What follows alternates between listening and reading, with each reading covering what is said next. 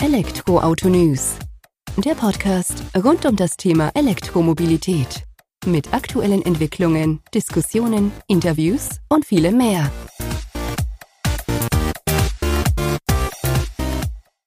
Servus und herzlich willkommen bei einer neuen Folge des Elektroauto-News punkt net Podcast. Ich bin Sebastian, freue mich, dass du diese Woche wieder eingeschaltet hast, wenn wir uns mit dem Thema E-Mobilität beschäftigen. In der aktuellen Folge habe ich Wolf Schlachter zu Gast, der im Mai zwanzig einundzwanzig zuletzt im Elektroauto-News punkt net Podcast ja, zugegen war, der C E O der D X B I Management Group bewegt sich im Umfeld der E-Mobilität doch auf ganz anderen Pfaden und Wegen sozusagen, wie wir Normalsterblichen, kriegt da einige ähm, ja, sehr exklusive Einblicke in die Entwicklung der E-Mobilität mit und die hat er in der aktuellen Folge mit uns geteilt. Wir widmen uns zum einen wieder deutschen und internationalen Startups, die wir aufgreifen. Wir blicken auf neue Märkte, die sich auftun, Stichwort Mittlerer Osten, Saudi-Arabien, und wagen auch einen kurzen Ausblick in ähm, Investments oder in ja auf Invest- für Investoren interessante Bereiche, was wir in einer der folgenden Folgen nochmal ein Stück weit vertiefen werden. Von daher gehen wir direkt rein. Servus Wolf, vielen Dank, dass du heute die Zeit nimmst, dass wir ein Update von deiner Seite bekommen. Das letzte Mal saßen wir tatsächlich schon im Mai zwanzig einundzwanzig zusammen. Wenn die Folge online geht, wird Januar zwanzig dreiundzwanzig sein. Also in der Welt der E-Mobilität sind es gefühlt Jahrzehnte so aus meiner äh, Wahrnehmung tatsächlich. Aber das werden wir jetzt ja gleich sehen, weil du bist ja in diesem Umfeld der E-Mobilität in unterschiedlichsten Facetten unterwegs. Zuletzt hatten wir es ja über die verschiedenen Startups, mit denen du in Berührung bist. Und da würde ich sagen, steigen wir doch da auch mal direkt ein und schauen, was da passiert ist. Ich denke, der offensichtlichste Verbindungspunkt, den wir zwei da hatten, war Simon Vogt von EnCharge, wo sich extrem viel gedreht hat, und würden das dann zum Einstieg nutzen in andere Unternehmen wie Switch E V, Charge Construct, über die wir es im Vorgang hatten. Ja, äh, herzlichen Dank, Sebastian. Äh, vielen Dank, dass ich mal nach gefühlt anderthalb Jahren oder Lichtjahren äh, wieder bei dir bin. Ähm, ja, ähm, ich denke mal, wir können ein bisschen gerade in dem Umfeld äh, uns mal austauschen, was hat sich so bewegt. Auch äh, ja, im Bereich Ladeinfrastruktur, wir können auch ein bisschen über Märkte reden. Und ähm, über ja die Aktivitäten, wo ich momentan aktiv bin, auch retrospektivisch mal gesehen auf das, was sich seit Mai einundzwanzig alles getan hat. Und ja, ich freue mich drauf. Wird mir auch eine Freude sein. Jetzt nehmen wir das doch einfach mal auf und blicken mal zurück. Ich glaube, das ist das Einfachste, bevor wir in die Gegenwart und Zukunft schauen, was sich so seit Mai zwanzig einundzwanzig aus deiner Sicht auf die E-Mobilität eben getan entwickelt hat. Also wir sehen halt ganz klar, nehmen wir mal auf den europäischen Markt gesehen, dass das Hochlaufen von E-Fahrzeugen, ich sag mal, das ganze Business auch ähm, angeschoben hat. Ähm, egal, ob du jetzt ChargePoint Operator bist, äh, mit A C-Ladern in Flotten, oder ob du jetzt H P C-Lader irgendwann Autobahnen aufgebaut hast. Ich denke mal, äh, da kann sich momentan keiner beklagen, äh, dass es da, ich sag mal, Stillstand gab. Ähm, bisschen Stillstand gibt's momentan, dadurch, dass die Hardware äh, extrem ja, limitiert ist. Also sprich, wenn du heutzutage irgendwie von Hardware-Herstellern gerade beim im D C-Laden irgendwelche Hardware bekommen möchtest, ist es schwer, daran zu kommen.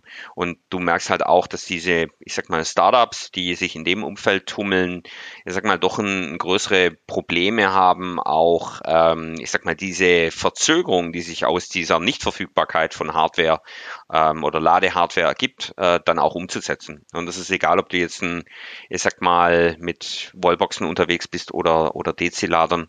Es ist nicht so, dass die sofort äh, immer gleich auch äh, installiert werden können. Entweder ist die Hardware nicht da oder der, ja, die, die Truppen, die äh, das Ganze aufbauen, äh, sind nicht verfügbar.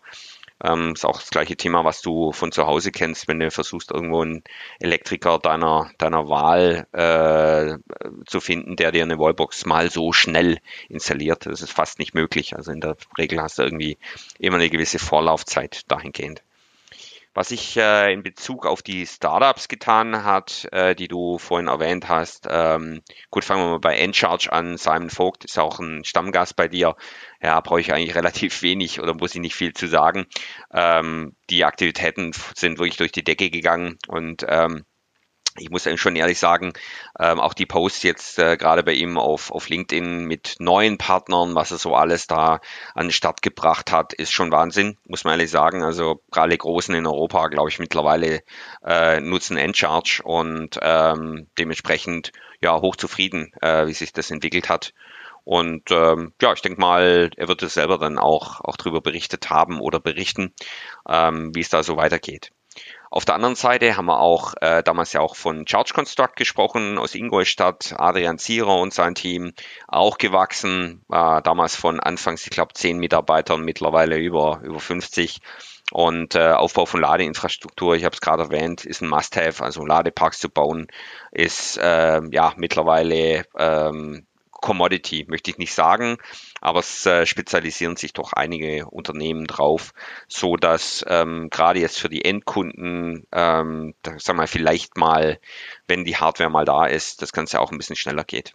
Äh, Hardware heißt nicht nur der Lader, sondern auch ähm, vornehmlich äh, Transformatoren. Äh, da ist die Wartezeit äh, deutlich länger sogar, als einen Charger zu bekommen. Ähm, momentan so circa achtzehn bis zwanzig Monate Wartezeit im Markt. Also es gibt da durchaus ja, der ein oder andere äh, positive wie negative Effekt auf das Thema, warum äh, funktioniert E-Mobilität gerade äh, gut oder nicht so gut. Ähm, hauptsächlich durch Mangel an ja, Komponenten, die du halt auch im, im Bereich äh, Ladeinfrastruktur benötigst und nicht so mal schnell Chip her und bau ein und fertig. Ähm, das funktioniert halt hier auch nicht, nicht wirklich. Ja, das ist ja aber auch schon, sorry, äh, da einzugrätschen, das ist ja auch schon eine Herausforderung sozusagen für diese Startups, die darauf angewiesen sind, dass die Hardware dann irgendwo herkommt, äh, dass da überhaupt die Möglichkeit besteht, dem eigenen Geschäft oder dem angedachten Geschäft nachzugehen. Genau, das ist halt auch ein extremes Thema dahingehend, auch mit dem Geschäft zu skalieren. Also ja, du musst halt eine gute Planung haben, du musst ein gutes Rollout-Team haben, um das Ganze irgendwie so hinzubiegen, dass du halt, ich sag mal, ja, äh, gute, eine, eine gute Ramp-Up-Phase hast äh, bei der Installation. Ansonsten, ja, äh, ist halt so, dass durchaus deine Installateure dann in der Luft hängen, äh, zwar Auftrag haben, äh, es machen könnten, aber die Hardware fehlt. Und das ist halt der Worst Case, was da halt dann nicht passieren sollte. Und äh, ja, die Gespräche mit den Hardware-Herstellern ist halt das A und O, um, ich sag mal, die Ressourcen oder die, die Kapazität halt auch selber planen zu können. Das ist auch ein bisschen der, das Problem, was wir halt insgesamt auch in, in Deutschland oder in Europa sehen. Ähm, das ist ein europäisches Problem mittlerweile, dass du halt nicht sofort die Hardware installiert bekommst, wenn du sie, ich sag mal, geliefert, versprochen hast, zum Beispiel, historisch gesehen. Ähm, des Weiteren sehe ich halt auch momentan, dass sich viel in Richtung Energie entwickelt. Ähm, wir haben ja auch aufgrund der ganzen Energiethemen jetzt mit Russland und Ukraine genügend offene Baustellen. Und ich sehe halt auch, dass jetzt äh, Themen wie Vehicle-to-Grid, bidirektionales Laden, Batteriemanagement, Speichersysteme auch im Umfeld Ladeinfrastruktur immer attraktiver werden. Man merkt auch, dass gerade äh, ja, Batterie, Speicher für zu Hause, so Home-Lösungen in Verbindung mit P V-Anlagen ähm, auch extrem gut nachgefragt sind. Also von der Seite äh, trifft es auch genau den Punkt, den wir mit Switch E V, ähm, Startup aus London und Mark Mültin, den du, glaube ich, auch schon mal kennengelernt hast, auch schon mal in zwanzig zwanzig, einundzwanzig angegangen sind. Das heißt, eine Plattform zu bauen, die entsprechend O C P P zwei Punkt null Punkt eins Strich zwanzig, also auch bidirektionales Laden äh, von Fahrzeugen äh, auf, ermöglicht. Und ähm, ja, die sind jetzt marktreif, werden im ersten Quartal zweitausendzweiundzwanzig an den Start gehen und das war jetzt auch mal sehr positiv gestimmt, dass da auch die ersten Projekte sowohl mit O E Ms als auch mit Energieversorgern und mit Chargepoint-Operatoren als auch Hardwareherstellern, die auch interessiert sind an den Aktivitäten, auch zum Fliegen kommen. Ja, ich glaube, da haben wir einen ganz guten Überblick und ein Update deinerseits wieder erhalten für die Startups und auch den ja, das Thema der Hardwareverfügbarkeit, das ist doch sowas, was außerhalb der Bubble dann gar nicht wahrgenommen wird. Jeder spricht von Halbleiterkrise, Chipmangel, aber dann die großen Themen wie so Transformatoren hat man gefühlt gar nicht auf der Sicht dann. Jetzt hast du natürlich noch mehr Druck auf den Markt und der kommt nicht nur vom E V, also von den elektrischen Fahrzeugen, sondern auch von den E-Trucks langsam auf. Das heißt, es gibt halt auch schon langsam einen Kampf um Ressourcen.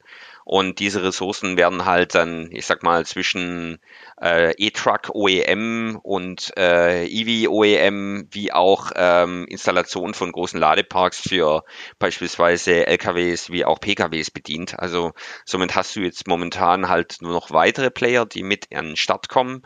Und das hat, macht halt auch nochmal einen zusätzlichen Effekt, dass, ähm, ich sag mal, auch Hardware verknappt ist oder du es auch nicht äh, sofort geliefert bekommst. Das ist so ein bisschen die, äh, die Krux an der Geschichte. Ähm, die Nachfrage ist riesig, ähm, auch in Richtung Tender. Wir haben genügend Ausschreibungen gesehen im Bereich E V, äh, Ladeinfrastruktur mit, na gut, mehr oder weniger Erfolg. Die einen mehr, die anderen weniger. Ich sag mal nur mal Deutschlandnetz.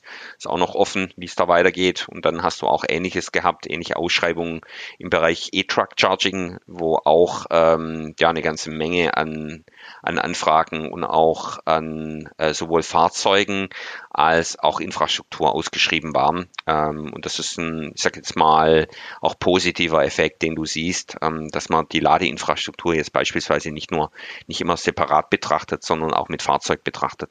Und das ist gerade von der narc GmbH soweit auch jetzt in E-Truck-Ausschreibungen im letzten halben Jahr so propagiert worden oder so durchgezogen worden. Also somit, man lernt auch aus den Fehlern der Anfänge oder anfänglichen Fehlern, die man gemacht hat, nur auf die Fahrzeuge zu setzen oder nur auf die Wallboxen oder die Infrastruktur zu setzen. Ich sehe, dass er halt auch diese Kombination aus beiden durchaus nochmal einen, einen, einen Push gibt äh, für den Markt. Äh, das macht es auch für die, die Betreiber, äh, sprich auch Spediteure am Ende des Tages oder äh, Flottenbetreiber äh, einfacher, sowas dann abzubilden, auch bei sich auf einem, ich sag mal, Depot oder in einem Depot oder Logistikzentrum äh, oder irgendwo Laden bei Partnern. Auch ein Modell, was äh, zunehmend äh, attraktiver wird. Ich denke, gerade dieser allumfängliche Blick, den du jetzt auch genannt hast, äh, weg vom reiner P K W-Betrachtung, reiner E-Truck-Betrachtung oder auch eine Ladeinfrastruktur eben in ein Gesamtsystem ist ja das Interessante, und das wirst du ja, denke ich, auch, oder ich verfolge es ja bei dir auch bei LinkedIn ähm, in, in Bezug auf neue Märkte sozusagen sehen, dass da ja auch E-Mobilität nicht nur auf einen Punkt betrachtet wird, sondern auch in Gänze sozusagen. Vielleicht kannst du uns da auch abholen, inwiefern, ich sag mal, die Entwicklung da außerhalb von Europas auch stattfindet, insofern du da was teilen kannst. Ja klar, also ähm, wer mir auf LinkedIn folgt, der weiß genau, dass die Projekte, die ich da auch mal mal vorstelle oder was ich da auch mal schreibe, wirklich auch in, in Realbezug zu dem äh, passiert, was ich was ich mache, wo ich unterwegs bin. Ähm, wir haben beispielsweise vor sechs Wochen äh, ein eigenes äh, Spin-off in Neuseeland gegründet. Ähm, ja, auch interessanter Markt, ähm, schnell wachsend, hat Rohstoffe, P V, super, Wind, super, alles, was du brauchst. Ähm, dementsprechend ähm, bewegen wir uns auch dahin, wo wir glauben, dass äh, sich hier Märkte entwickelt. Gleiches, vielleicht hast du es gesehen, ich war die letzten äh, Wochen auch mehrmals mal in Saudi-Arabien. Und äh, ist auch ein Markt, der unterschätzt wird, äh, vor allem, weil die Saudis jetzt auch den Way to Zero eingeschlagen haben. Das heißt, die wollen auch sehr, sehr zeitnah weg vom Öl und vom Gas. Ähm, dementsprechend ist Ladeinfrastruktur halt auch vorgesehen, wie auch ein bisschen Wasserstoff, was die in einem dualen System anbieten, also eher Truck Richtung Wasserstoff und äh, P K W äh, voll elektrisch. Und du kannst dir vorstellen, die Reichweiten in, in Saudi-Arabien sind halt mal von Riyadh, sage ich jetzt mal, bis nach Jeddah vergleichbar zu Flensburg-Lindau, A sieben, sage ich jetzt mal. Aber die klimatischen Bedingungen sind komplett anders. Also es ist auch nochmal eine Challenge. Ich sag jetzt mal, so eine Ladeinfrastruktur wie eine Ionity zu bauen, bedarf da noch ein bisschen mehr Grips und Input, um das Ganze zu realisieren. Des Weiteren sehen wir halt auch gerade in solchen Märkten viel Bewegung im Bereich urbanen Umfeld, kommen halt auch Themen wie, wie schaffe ich es, äh, eine Petrol Station, also eine, ähm, eine Tankstelle entsprechend gegebenenfalls nachzurüsten oder die auch E V Charging ready zu machen. Ist manchmal leicht, manchmal nicht, aber das sind halt so die ersten Versuche, und natürlich auch Supermärkte zu bedienen mit Ladeparks, Ladeinfrastruktur. Muss nicht immer Schnelllader sein, aber zumindest sollte es auf das Geschäftsmodell angepasst sein. ähm, so wie es am besten funktioniert. Und ähm, ja, was gibt es sonst noch? Man sieht auch, dass die Charge Point Operator, also sprich die Betreiber von Ladeinfrastruktur, auch ein bisschen mitdenken. Ähm, das heißt, ähm, wir haben auch so ein paar Ladeparks jetzt äh, mit initiiert, wo du als Kunde, als Endkunde, als E V-Driver, ich sag mal, Best Choice haben kannst. Sprich, äh, du bist urban unterwegs und weißt genau, ich möchte jetzt äh, zwanzig Minuten nur mal kurz mich an den Schnelllader hängen, weil ich irgendwo anders weiterhin fahren muss, zu mir nach Hause zum Beispiel. Oder ich bin auf einem Businessbesuch, äh, will jetzt aber so schnell wie möglich wieder irgendwo äh, wieder weg. Ähm, auf der anderen Seite natürlich dann äh, so Themen wie Ähm, langes Laden, äh, über Nacht laden in einem Ladepark oder ich sag jetzt mal zwei Stunden, drei Stunden shoppen gehen in der Stadt. Das sind die Geschäftsmodelle, die wir momentan sehen, die vor allem im urbanen Umfeld äh, dem Kunden die Möglichkeit äh, gibt, zu entscheiden, möchte ich jetzt dreihundertfünfzig Kilowatt, möchte ich jetzt hundertfünfzig Kilowatt oder möchte ich jedenfalls sogar einen Wallbox-Laden machen mit elf, zweiundzwanzig Kilowatt. Ich glaube, das sind die, die Unterschiede, die Skalierungen, die man sieht im Markt, die äh, das Ganze kundenfreundlicher machen als äh, noch vor anderthalb, zwei Jahren. Da hast du solche Modelle noch nicht gesehen. Da hat man entweder dreihundertfünfzig Kilowatt hingestellt oder, oder hundertfünfzig Kilowatt und ähm, das war's dann. Ähm, das ist, ich sag jetzt mal, diese Upgrade-Fähigkeit äh, oder die Downgrade-Fähigkeit als Kunde zu sagen, ich mache jetzt das, was ich, äh, was ich für mich am A, am günstigsten ist und auch B, am zeitlichsten am besten passt. Ich glaube, die Kombination ist ähm, ja, einen, einen Game Changer, möchte ich mal sagen, oder ein, durchaus eine Veränderung in der, in der Denke der Charge Point Operator. Und das sehe ich positiv. Würde ich jetzt auch erstmal so sehen, und das ist ja auch sinnvoll, dass man den Aufbau sozusagen oder die Skalierung der Ladeparks, Ladeinfrastruktur dann auch zielgerichteter ausrichtet, weil es bringt mir nichts, da jetzt überall dreihundert Kilowatt Lader hinzustellen, wenn realistisch gesehen ein elf Kilowatt Wallbox analog ausreicht, weil wir doch eben über Nacht laden dann sozusagen. Genau, das sind so die typischen Modelle, äh, was du halt auch siehst, ähm, gerade mal ähm, äh, Supermärkte oder, oder ja so die klassischen Aldi, Lidls und Co. Ähm, da reicht in der Regel, ich sage jetzt mal, der, der fünfzig bis hundert Kilowatt Charger erstmal aus. Äh, es reicht aber dann nicht mehr aus, wenn die Anzahl äh, oder der Traffic einfach zunimmt. Und äh, dann musst du halt überlegen, wie skaliere ich am besten. Dann hast du halt mit so einem Modell, wo du von Anfang an so eine Skalierbarkeit schaffst, ähm, durchaus größere Chancen, ich sag mal, ähm, die richtigen Kunden zu adressieren. Also wir sehen das halt, dass gerade in dem Umfeld in Nordics momentan sehr viel Bewegung ist und ähm, ja, abseits von diesen ganzen Ladeparks, die an Autobahnen äh, sind, die halt extrem hohe Frequenzen haben, Besuche von, von Fahrzeugen, äh, gibt es halt auch noch so ein paar Standorte, wo man sagen kann, die sind sehr, sehr gut geeignet, um ja Massentransaktionen zu generieren, jetzt aus der C P O-Sicht, ähm, mal so gesehen. Gesprochen. Ja, spannender Einblick auf jeden Fall. Jetzt hatten wir bei der letzten Folge so zum Ausblick oder zum Ende hin noch die Sicht eines Investors, in der du ja auch tätig bist.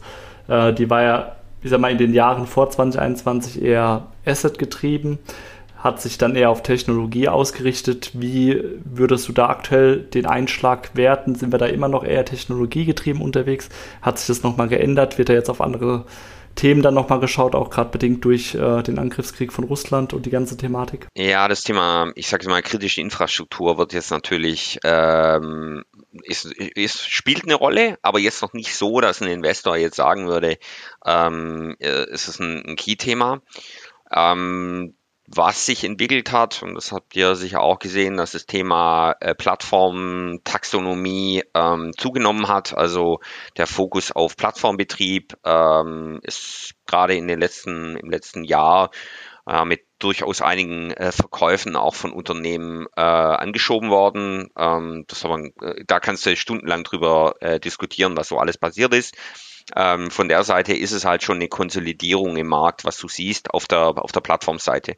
Auf der Hardware-Seite würde ich mal sagen, ist es ein bisschen anders. Also Asset-getriebene Investments, ähm, die haben sich durchaus ge- durchgesetzt, muss man sagen. Auch äh, wenn man so mal die die Unternehmen anschaut, die vor anderthalb Jahren irgendwie mit einem Umsatz von mal achtzig Millionen irgendwie unterwegs waren, ähm, die werden heutzutage ganz anders bewertet. Ähm, Ja, als Beispiel so Allego oder sowas, die haben einen Börsengang äh, gestartet letztes Jahr und liegen, lagen bei einer Bewertung von eins Komma zwei Milliarden oder sowas. Also da merkst du, es ist aber nicht nur das Asset, sondern es ist die Ownership, also der, der, das Eigentum der Site. Also wenn du Site-Owner bist, dann hat das nochmal so einen Effekt, ähm, was du auch siehst, äh, momentan im Markt, es äh, entstehen ja viele Ladeparks an unterschiedlichen Stellen und du merkst halt auch, dass äh, Ladeparks, ich sag mal, wenn du einen Tesla vor Ort hast und eine Ionity kommt dazu und noch ein dritter,